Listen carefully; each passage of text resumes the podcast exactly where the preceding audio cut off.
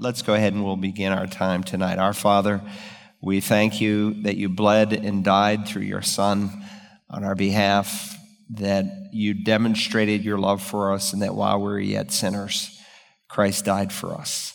May those truths never leave us. May they reverberate deep into our mind and soul, that we would be challenged each and every day to take up our cross and to follow you. We know that some of the most important truths that we can help one another with is both our assurance and our security that you have promised us in Christ Jesus. So help us by the Holy Spirit tonight, our teacher, to understand these truths, and we give them to you in Jesus' name. Amen.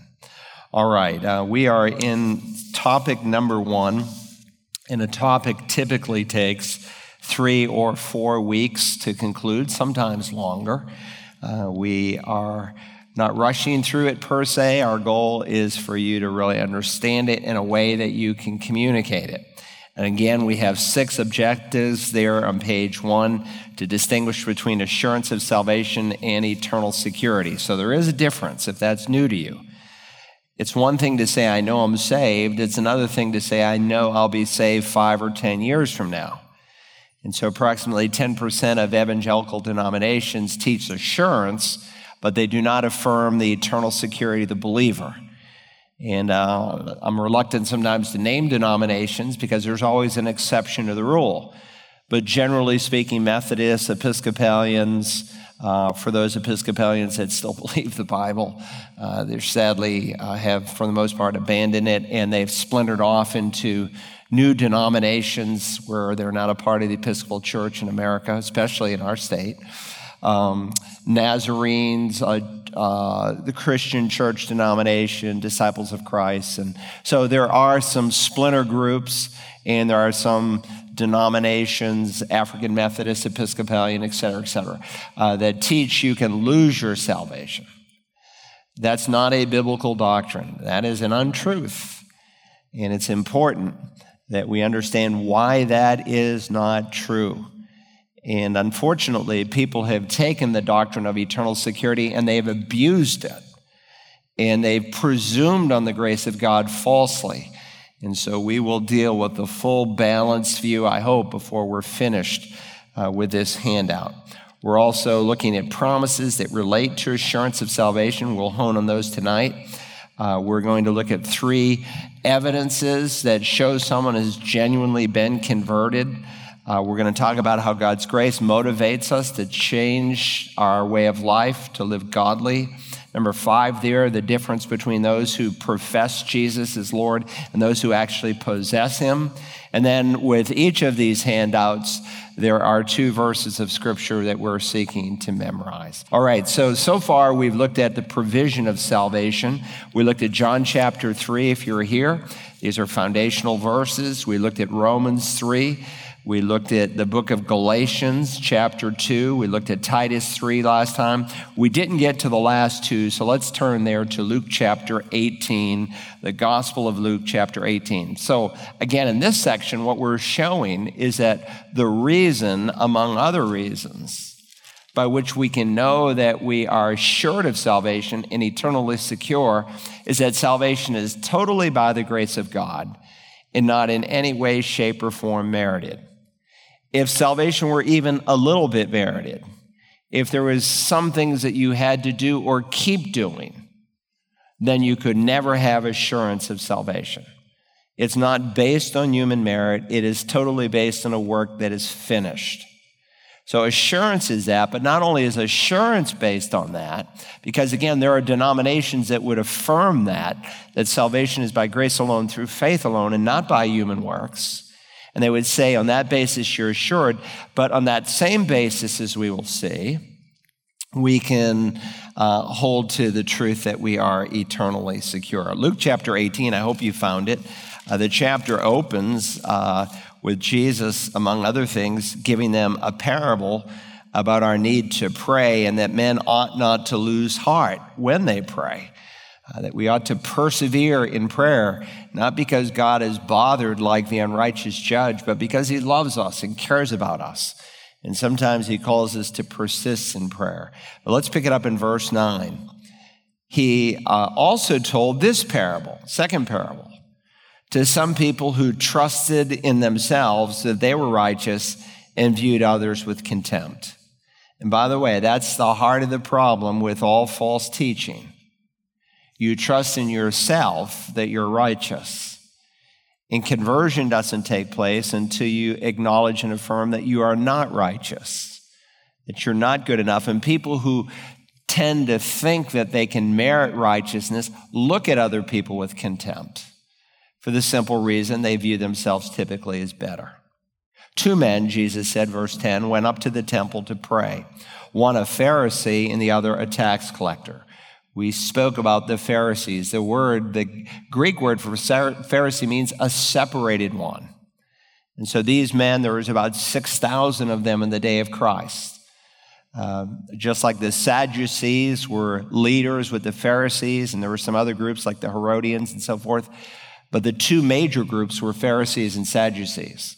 The Sadducees had as their locus of power the temple region, whereas the Pharisees had as their center of power the synagogue system. The synagogue system developed, if you remember, during the time of the Babylonian captivity. The Jewish people were carried away first by the Assyrians, then by the Babylonians, and so they had no temple where they could go and worship. So, how would they congregate? In the synagogue, eh, in the synagogue. And so they raised up these synagogues across the land. And you could, on the Sabbath day, go to the synagogue and you could uh, worship and hear the rabbi open the scripture like Jesus does in Nazareth in Luke 4. Or you could, on other occasions, uh, make your way to the temple, and every pious Jew did at least three times a year. So, two men went up to the temple. So, they're not in a synagogue, they're at the temple. Then the temple precincts, which is right there in Jerusalem, just one temple where God said his name could dwell. One a Pharisee, the other a tax collector. Tax collectors, you know what they were? Uh, they basically stole from people and they had the force of Rome behind them.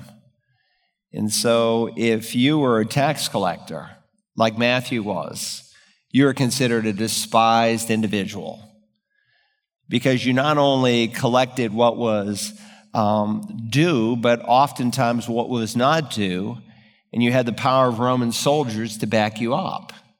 And it was a very lucrative position, well paid by the Roman government and a lot of greedy people in it. And so people just hated tax collectors. I think they still do, I'm not sure.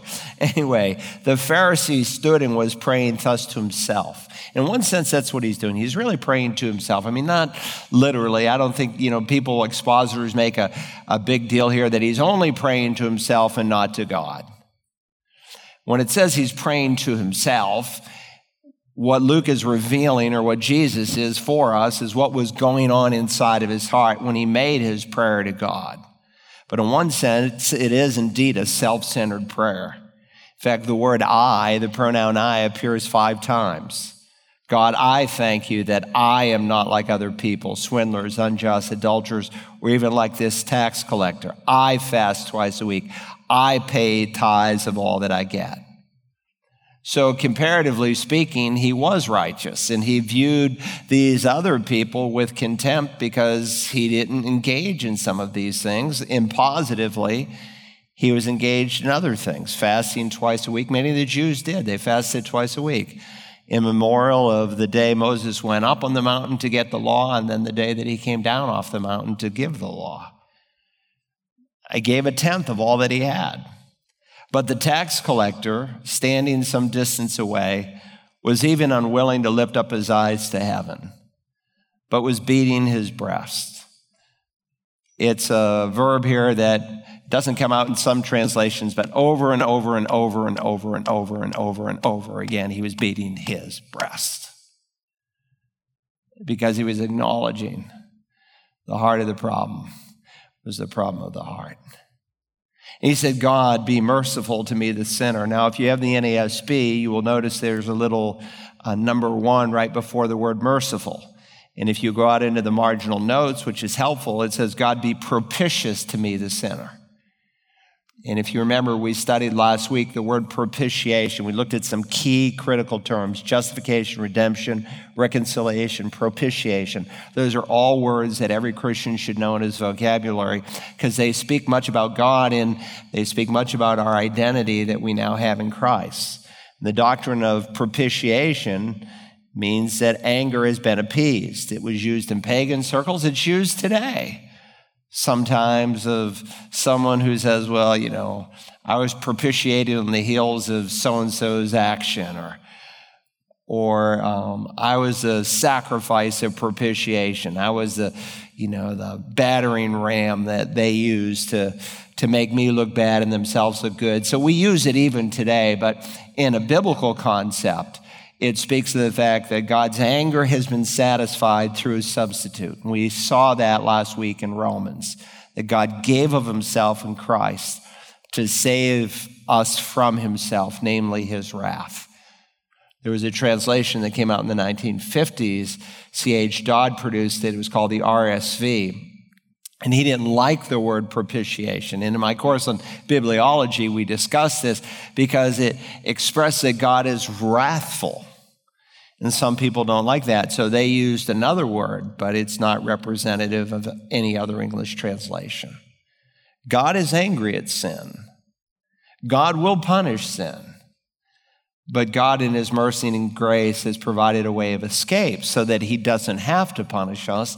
And if He does punish us, it's because we rejected His provision. So, God be propitious to me, the sinner. In other words, this man is looking to God. Now, obviously, he's on this side of the cross.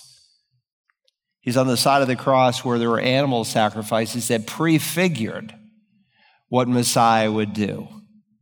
We discussed this a little bit last week with Passover, one of the seven feasts that God instituted for Israel. God be propitious, merciful to me, the sinner. And he doesn't say a sinner, it's articular in the original. Be propitious to me, the sinner. I'm not just a sinner, Lord. I'm a sinner of sinners. And really, when, when people are under deep conviction, that's the way they see themselves. And that's healthy because that's the road towards salvation. And Jesus' response is I tell you, this man went to his house justified. We saw that word last week. It does not declare a, it does not describe a process, it, it describes an act. Justification is an act where God declares you righteous in his sight. He not only wipes the slate clean, he credits you with Christ's righteousness. He went home justified rather than the other, mainly, namely the Pharisee.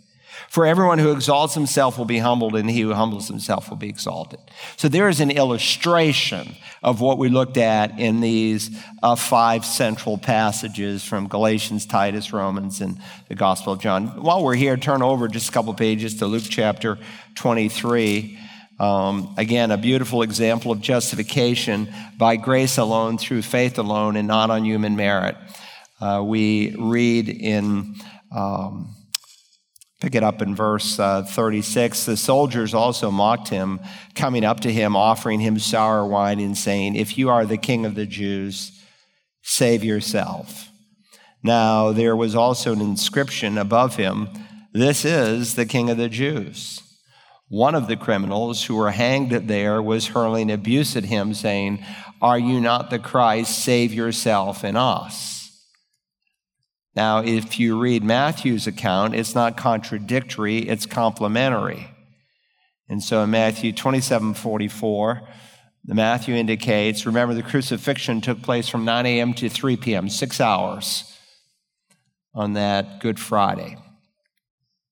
That both men were cursing, railing, and blaspheming. The word is blasphemao we get our word blaspheme from Matthew's gospel. They were blaspheming the Lord, both of them. But Luke gives us an insight that Matthew does not, that one had a change of heart.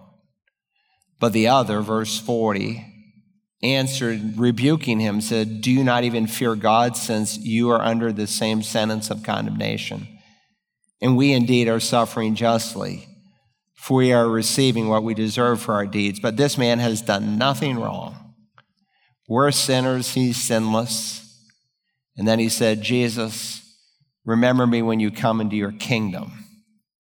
He understood that maybe from attending the temple as a young man, these are three Jews hanging on three crosses.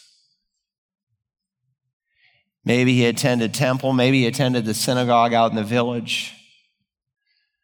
But he heard at some point in his life that the Messiah would come. And he was engaged in a political upheaval to overthrow Rome. And he was investing his life in the wrong cause, in the kingdoms of man rather than the kingdoms, the kingdom of heaven. And so he came to grip that he has to be the Messiah. He has to be the one who is going to die and not just die, but as Isaiah said, his body would not undergo decay. He would rise again from the dead. He has a kingdom. Then it's not over for him that day in some grave where he's thrown like most crucified men in the valley of Hinnom there in outside the city wall of Jerusalem. No, he, he is the one that is not only going to die, but rise again. He has a kingdom. This guy had incredible faith. God spoke to him in the final moments of his life.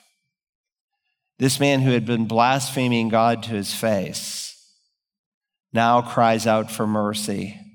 Jesus, remember me when you come into your kingdom. And Jesus said, Today, this day, you'll be with me in paradise. Salvation by grace, beautiful example lived a rebellious life, swore and cursed God Almighty to his face, yet he's converted. There's only one deathbed conversion in all the Bible. I think most of you know that. And it's this man. God gave us one so that none would presume, and he gave us one that none would despair. Don't presume and say, I will, like this man at the last minute, turn and call upon Jesus in faith, because most people don't. I've led a few people to Christ on their deathbed, but I've also talked to some people on the deathbed that did not know Christ and still weren't interested. It was really sad. And some people that I prayed for on their deathbed, who, as far as I knew, unless they had a change of heart, were lost and you couldn't communicate with them. So there is an urgency, a sense of urgency that we should have. I've been in too many funeral homes, over too many caskets, with too many believers, saying, I, I wish I had been more forthright in trying to win dad or my brother here or my cousin to Christ. One that none will presume but one so that none will despair. But again, a be- beautiful picture. Now, Roman numeral two there on your outline, the promises for salvation. So, again, with each of these sections, I give you kind of a theological thrust of where we're going so that if you're trying to disciple someone, this is the main ideas that you want to project. God promises us over and over again that once Christ saves us, he saves us forever. Salvation is not something that can be lost because it is not something that can be earned. The Bible teaches that you can know that you have eternal life, 1 John 5. The Apostle John did not say, hope so, or wish so, or maybe have. The Bible is clear. Not only may the believer gain assurance of his salvation where he knows that he is saved, but he may also rest in the permanence of his salvation. The question that is often asked once one is genuinely saved by trusting in the merit of Christ's death on the cross, can that Christian lose his salvation? Is there anything we can do to lose our salvation?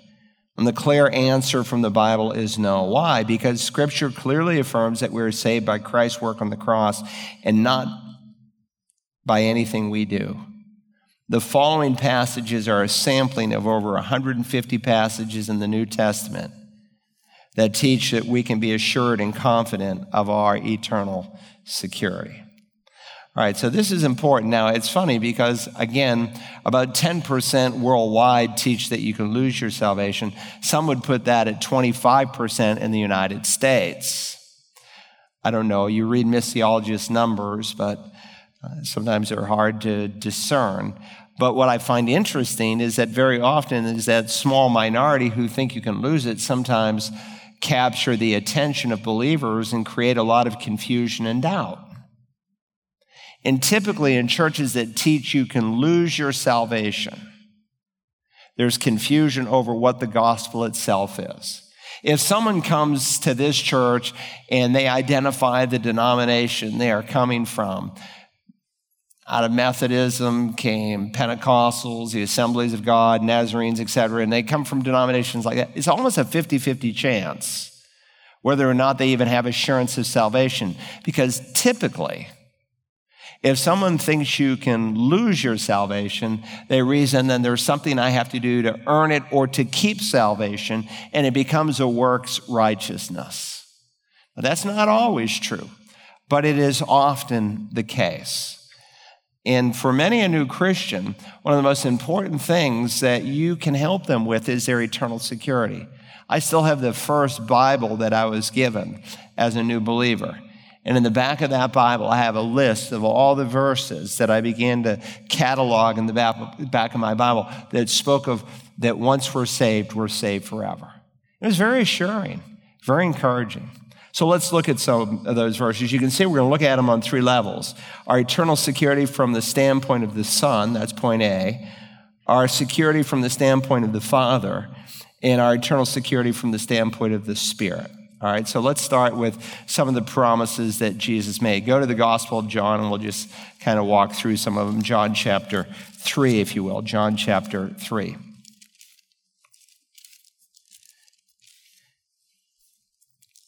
And when you meet with a new Christian, whether it's a son or a daughter or a granddaughter or a grandson or, or a businessman, I remember leading a, a Bible study in Dallas, and I was the president of executive ministries for Dallas and uh, the city of Dallas. And we had all these CEOs of major corporations and other things. And these guys, you know, made tons and tons of money, but most of them were all brand new Christians and they had come to Christ and they didn't know which end was up. They knew everything in the business world, but they couldn't find the Gospel of John. And that's pretty typical today. People don't know anything about the Bible. And that's why you want to get them a paper copy of the Bible to begin to learn their way around it. Um, I mentioned, I think, some weeks back that some years ago someone wanted to make slides for the discovery class. And I said, absolutely not. It defeats the need for the new believer to, to find the books of the Bible and to begin to learn his way around it. John chapter 3, I hope you found it by now. And uh, look at verse 16. We studied it last week. For God so loved the world, he gave his only begotten Son, that whoever believes in him should not perish, but have eternal life. Then he says, For God did not send the Son into the world to judge the world, but that the world should be saved through him. He who believes in him is not judged. He who does not believe has been judged, or you can render it condemned already. Why? Because he's not believed in the name of the only begotten Son of God. So the promise is, is if you've believed in the Son, you will not be condemned, you'll not be judged. Now, it is true, there is another judgment for the believer. Sometimes we call it the Bema seat or the judgment seat of Christ or the judgment of the just. And it's a judgment for Christians only. But it's a, not a judgment over sin, it's a judgment over our service. But in terms of condemnation, that's the word that's used here, krino, in terms of a condemning judgment, there is no such judgment for the true child of God. That's the promise. Jesus didn't have to come into the world to judge the world. Why? Because the world's condemned already. And so that verse in and of itself counters the false thought that many people have that in the future God determines whether or not I'm going to make it into heaven when he weighs my good and bad works. And God says, no, the, the judgment's already been made, guilty, condemned, but if you believe, you're not judged. Now that's a straight out promise. Go to John chapter 5 for a moment, John chapter 5. Look at verse uh, 24 Truly, truly, I say to you, he who hears my word, you got to hear it first, right? And believes him who sent me has eternal life and does not come into judgment, but has passed out of death into life. Now, could he have said it any more plainly? You do not come into judgment.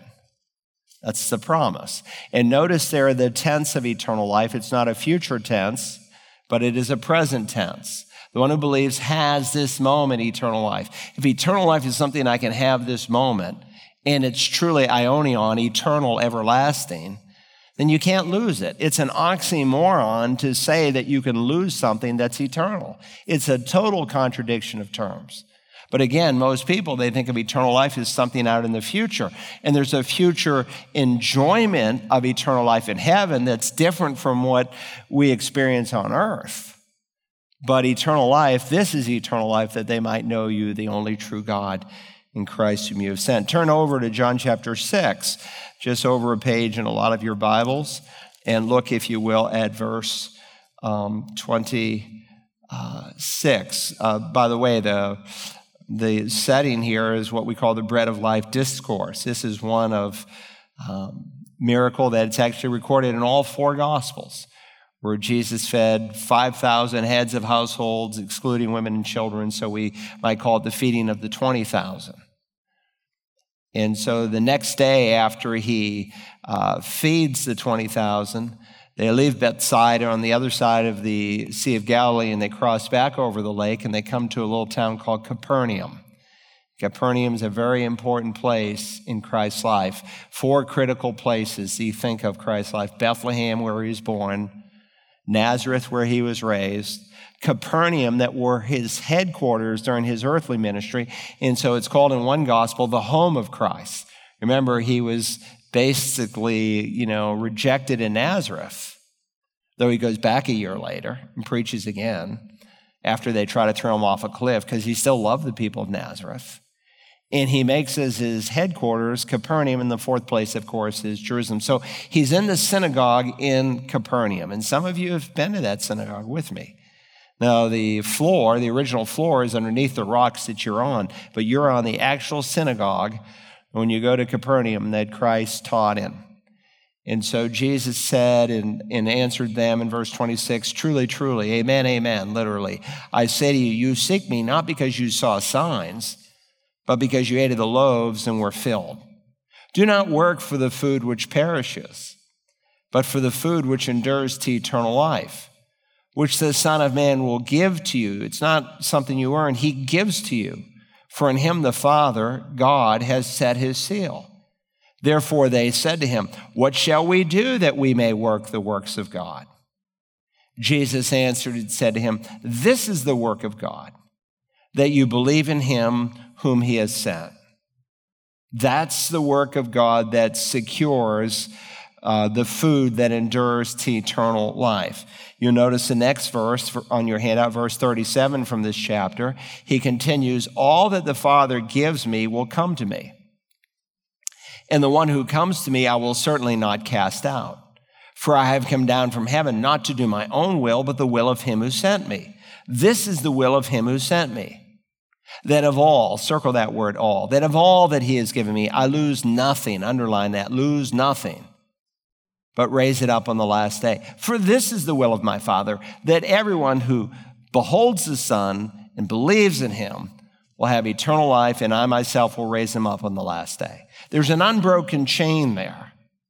Jesus said, I didn't come to do my will, I came to do the Father's will. Wonderful. What's the Father's will? The Father's will is that everyone who looks to the Son and believes in him will be raised up on the last day. And Jesus said, That's what I've come to do. So for Jesus not to raise up on the last day someone who has genuinely believed in him would be to disobey the Father's will. And he didn't come to disobey it. Again, this is, there's no leakage in this verse in terms of how secure we are. And so then in verse 47, truly, truly, I say to you, he who believes, again, notice the tense, has eternal life. The next verse, go to chapter 10, chapter 10, if you will, John chapter 10, and uh, verse 27. Jesus said, My sheep, my sheep hear my voice, and I know them, and they follow me. So if you're one of Christ's sheep, you know the Lord. My sheep hear my voice, and I know them, and they follow me. And I give eternal life to them, and they shall never perish. So, a mark that someone is one of Christ's sheep is their life has changed. They follow Christ. But notice, I give, we don't earn, I give. Salvation is without cost to us, it's free, it's a gift. I give eternal life to them, and they shall never perish. It's an incredible promise. No one will snatch them out of my hand. My Father who has given them to me is greater than all, and no one is able to snatch them out of my Father's hand. I and the Father are one. Sometimes I'll illustrate it with a new Christian. I'll just take a little piece of paper and I'll say, let's say this is you, and let's say this hand is Christ. Jesus says, I give you eternal life, and you shall never perish. No one shall snatch you out of my hand. My Father who has given me to you is greater than all, and no one shall snatch you out of my Father's hand. I and the Father were one, we're God, we're equal. So it's not that you hold on to God, God holds on to you. That's the thrust of our security. 1 John 5, uh, we'll come back to this uh, more next week, but let me just read it. 1 John 5, because it's a misunderstood verse, and we'll look at it in more detail, but still the truth here is very, very plain that the Lord makes concerning our salvation. In uh, 1 John 5, this is a good memory verse at the end of the handout. And so, and the testimony is this that God has given us. The testimony, you could render it the witness, is this that God has given us. Again, we don't earn it, God has given us eternal life, and this life is in His Son. He who has the Son has the life. He who does not have the Son of God does not have the life. You either have the Son or you don't. You're either saved or you're not. There's no in between. Well, how do I know if I have the Son? Verse 13 These things I've written to you who believe in the name of the Son of God, so that you may know that you have eternal life. The ones who believe in the name of the Son of God may know that you have eternal life. Now, again, we'll hit on this a little bit next week, but some people have taken this verse to say, well, some people are saved and they just don't know they're saved. And so John is writing to them so that they can know that they're saved and they miss the thrust of the whole book. The thrust of the book is he is dealing with false teachers who have come into the church who are saying you can live this way, a way that totally denies Jesus, and still say you're a good Christian. And so, what John does in the book, and we'll look at it in detail next week, is he looks at some marks of someone who truly has believed. And so when he comes to the end of his little short letter, these things, what things? The things I've been describing here, and I'll look at those in detail with you next time. These things I've written to you who believe in the name of the Son of God. So you, in other words, if you have these things true in your life, like by this we know we've passed out of death into life, we love the brethren. A mark that you are born again is you love God's people.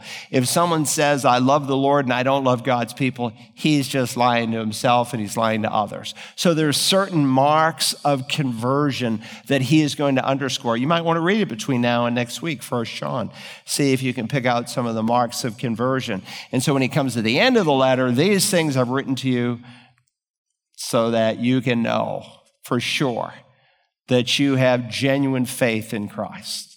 All right, so again, these verses, though, speak of a no so salvation.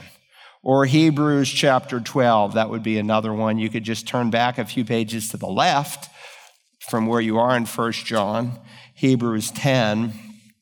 And again, it's assurance that we have based on Christ's finished work. Uh, notice Hebrews 10, and why don't you just pick it up in uh, verse 11? Uh, he's writing to Hebrews, Jewish Christians, who are trying to escape persecution by going back and participating in the temple ritual system to look more Jewish. And you could see how maybe some of them could reason that way. Well, you know, Paul, you know, kept a vow not to get his hair cut and some other things, but those were really being all things to all men. But to go back to temple worship was to really say that Christ's death was not sufficient. They weren't saying that, but they were saying it by the way they were living. And so he reminds them, for instance, here, every priest, verse 11, stands daily ministry and offering time after time the same sacrifices which can never take away sin. But he, Jesus, having offered one sacrifice for sins for all time, sat down at the right hand of God, waiting from that time uh, onward until his enemies be made a footful, footstool for his feet. For by one offering he is perfected for some time. No, it doesn't say that, does it? He is perfected for all time, forever. This again speaks of our security that Christ purchased us. He has perfected for all time, forever and ever and ever, those who are sanctified by Christ. Okay, let's look at our eternal security from the standpoint of God the Father. Go to the book of Romans, would you? Romans chapter 5, Romans chapter 5 for a moment. Book of Romans, three major divisions to it the doctrinal section 1 through 8, the national section 9 through 11, and then the applicational section 12 through 16. So, in the doctrinal section, he deals with three major doctrines the doctrine of condemnation, the doctrine of justification, and the doctrine of sanctification. Very, very important doctrines. And so in Romans 5, it, let's just read, we'll pick it up in verse 1. Therefore, having been justified by faith, we have peace with God through our Lord Jesus Christ. So again, we're not justified by human merit. We looked at that last week from Romans 3 18 to 28.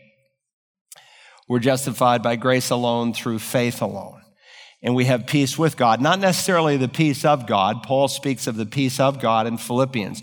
You can have peace with God and have all kinds of turmoil in your heart. Here he's talking about peace with God that you have by virtue of the fact that you are rightly related to God through Christ.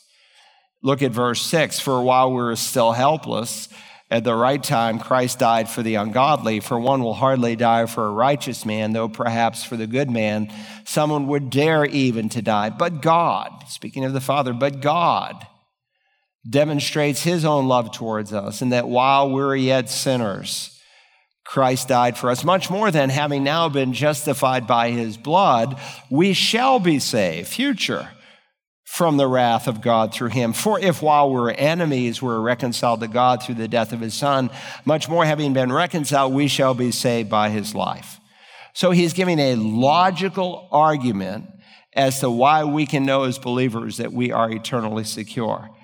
Look at the adjectives and nouns that are used to describe us. We're helpless in verse 6. We're ungodly in verse 6. You should underline or circle those. Uh, in verse 8, we were sinners. In verse 10, we were enemies. So follow the logic. While we're helpless and that we're unable to save ourselves, God says you're helpless. I like to use the word bankrupt often. You're bankrupt in terms of being able to please God. You're bankrupt. All of us are. We're helpless. Yet at the right time, Christ died not for good people, for ungodly people. Now, it is true he died for all but he died specifically with the objective for those who will come and identify themselves as ungodly. People who know they need a Savior. It's not those who are well who need a physician, but those who are sick, right? For one will hardly die for a righteous man, a dikaios man, though perhaps for a kalos, a good man, someone would dare even to die. A dikaios man, a righteous man, is someone who does just what's required of him. He is legally, judicially, so to speak, faithful to the requirements that he has to do. You might even have a parent who does that. He, he, he does what the law requires of him as a parent. Now, most parents aren't that way. If that's the only way they are, they're very unhealthy. Though for a good man, a kalos man, a warm, kind, wonderful man. Perhaps for that kind of person, you would die. For a righteous man, someone who's cold and upright in his behavior, you might die, probably not die for him. But for your mother, who is warm and kind and loving and sacrificial to you, you'd probably die for that kind of person.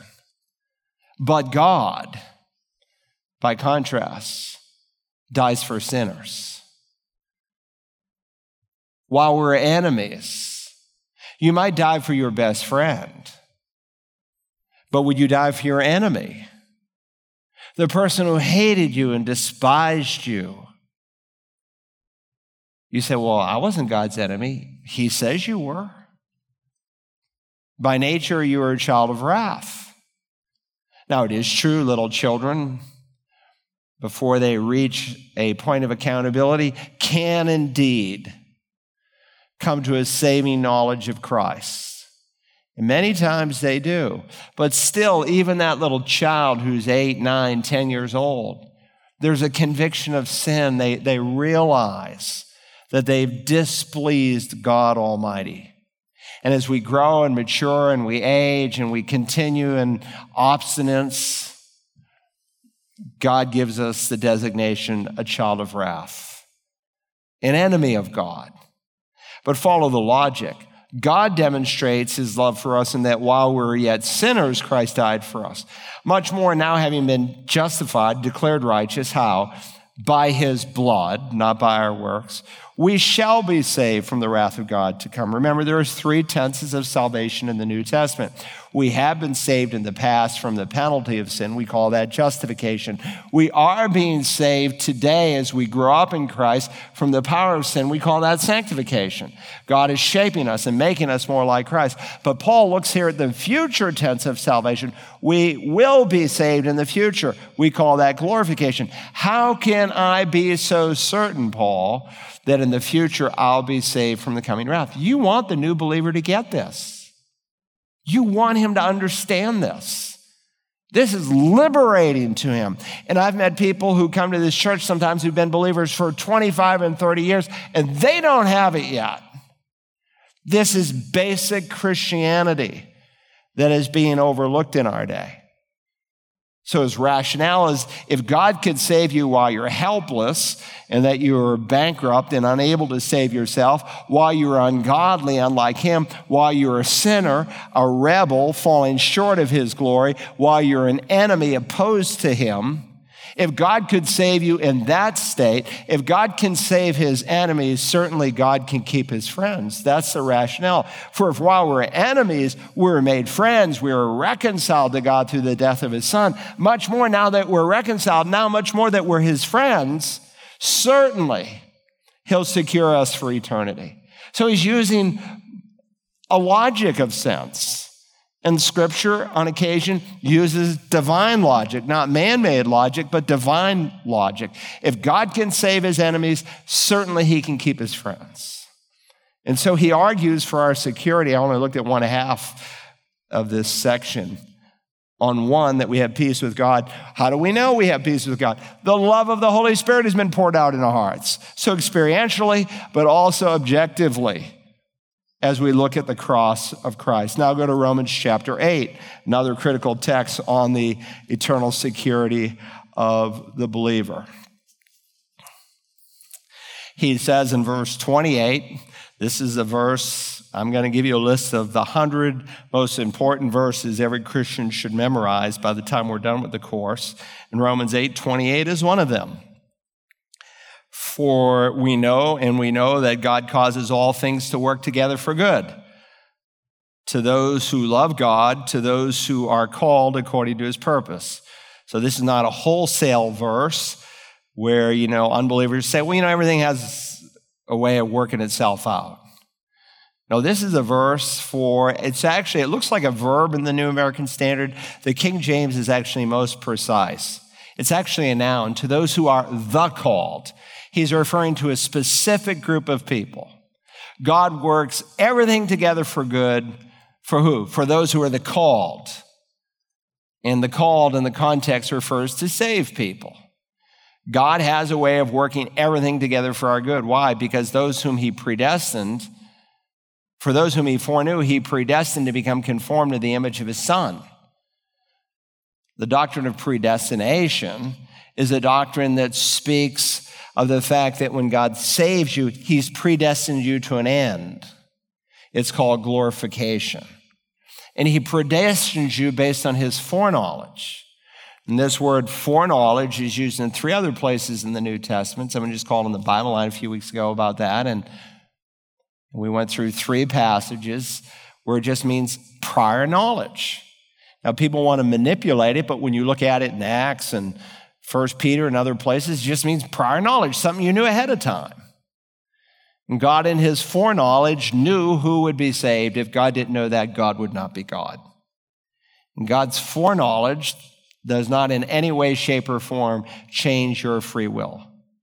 So God's foreknowledge leads to his predestinary will to make you like Christ. Well, if he, and he goes through this really golden chain of salvation that all that he's called, he's justified, all that he's justified, he's glorified. In God's mind, he uses past tense tenses here. It's as good as done. Every single one, it's unbroken that God calls in the end is glorified.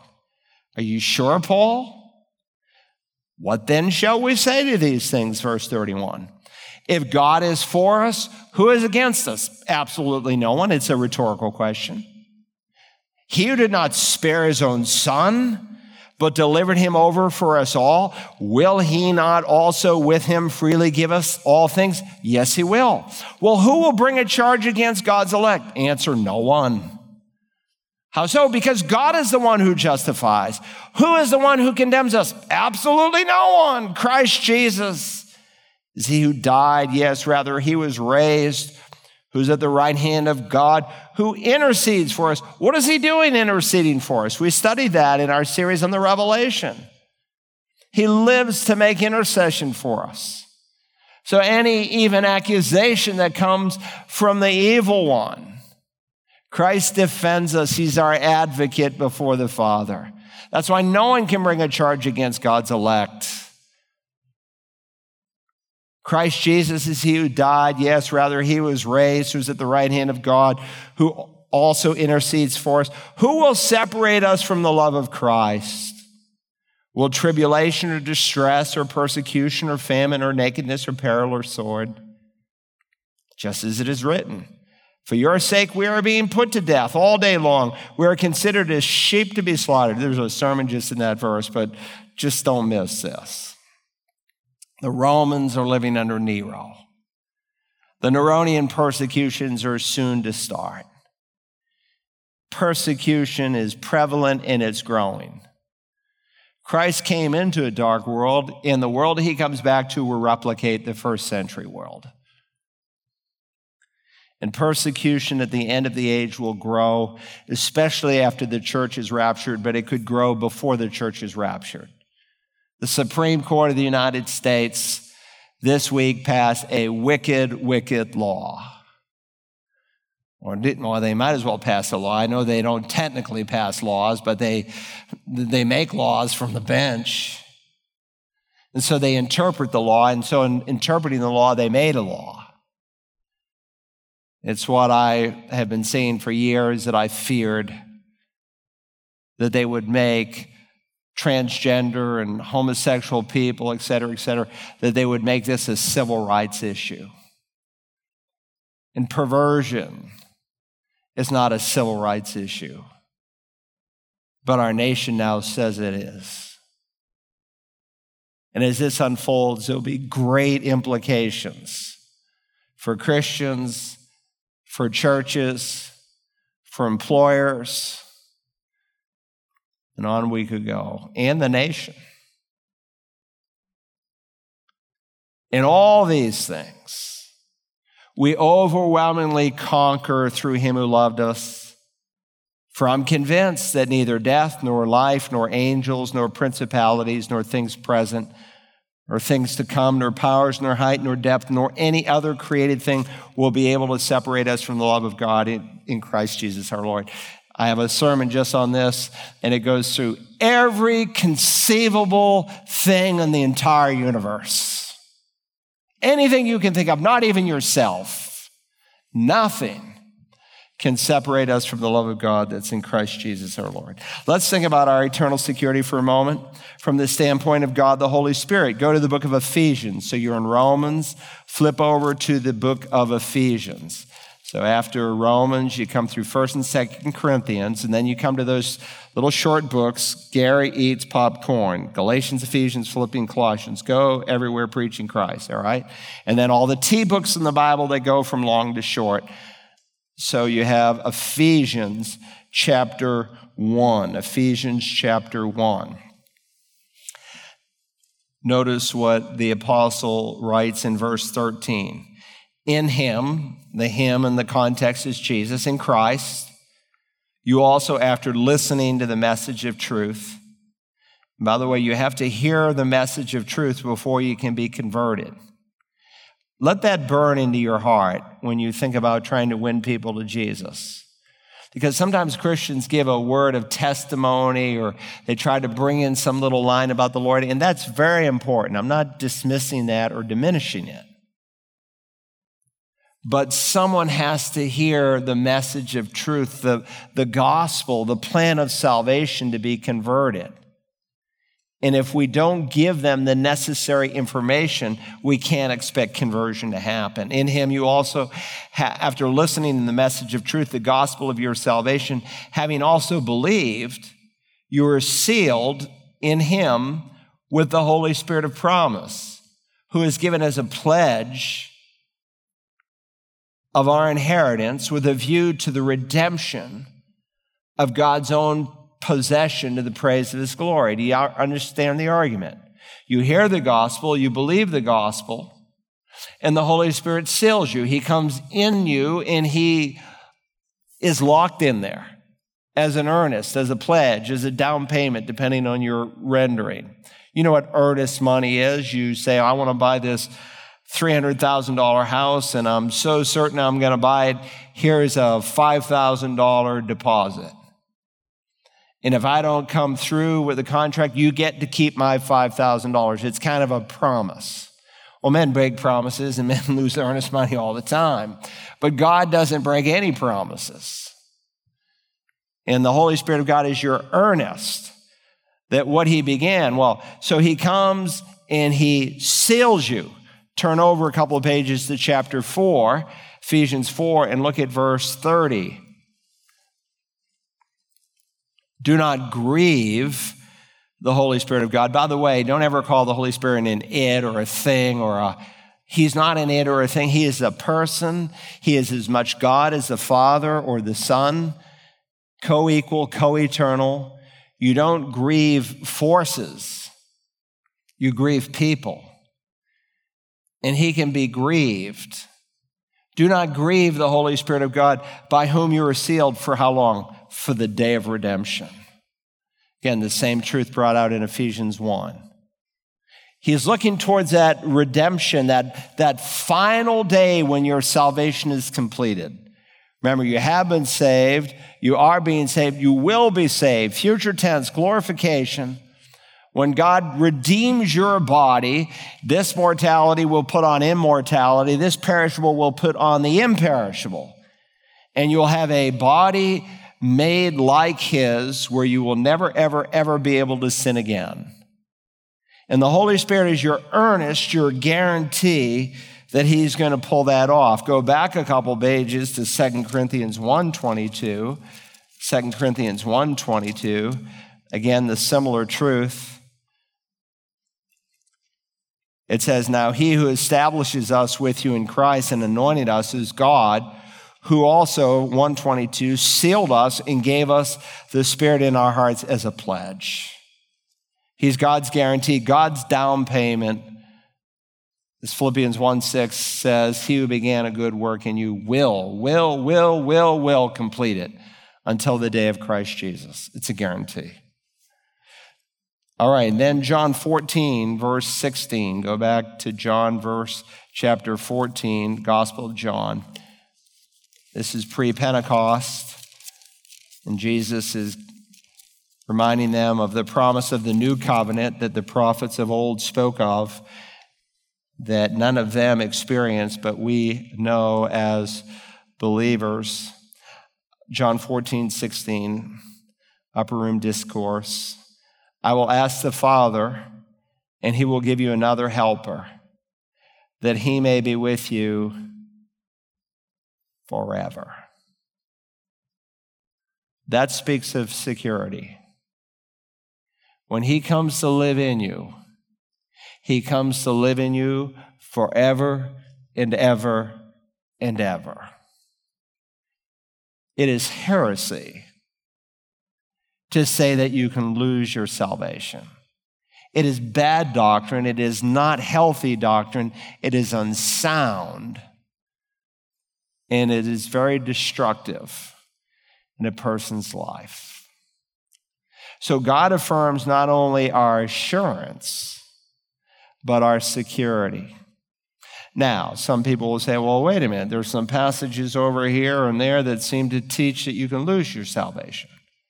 A good rule of thumb is you always interpret what is unclear in light of what is clear. And there are approximately 150 passages in the New Testament that affirm our eternal security. And if God over and over and over and over again says you can never lose it, there's nine, ten, depending on how you look at it. And we'll look at some of them and we'll see that they're really not as unclear as some people make them. And if God inspired the whole of Scripture, right down to the smallest Hebrew letter and the smallest mark of the Hebrew pen, as Jesus said in the Sermon on the Mount, if the scripture is that inspired, right down to the tenses of a verb, as Jesus made an argument for his own deity in one occasion, right down to a singular versus a plural, as Paul argued in Galatians, if the scripture is that inspired, then it is without error. And so if you have dozens and dozens of passages that affirm our eternal security, and a handful over here that are seemingly unclear. When you look at them in their context, they're not unclear at all. They're often dealing with the believer's discipline or physical death that comes on the believer, but not eternal death, or the judgment seat of Christ or rewards, but not salvation. There's an explanation for all of them. All right, so We'll pick it up here, God willing, next week. Let's bow our heads in prayer as Pastor Ed comes to lead us. Now, our Father, we love you and thank you for the great salvation that we have in Jesus Christ, that nothing can separate us from your great love. If we who are evil know how to love our children, my, how you love us. Thank you for this grace that teaches us to deny worldliness and ungodliness and to want to live holy and righteously in this present age. Help us, Father, to teach our children these truths, to teach our grandchildren these truths, and new believers that will come into our church.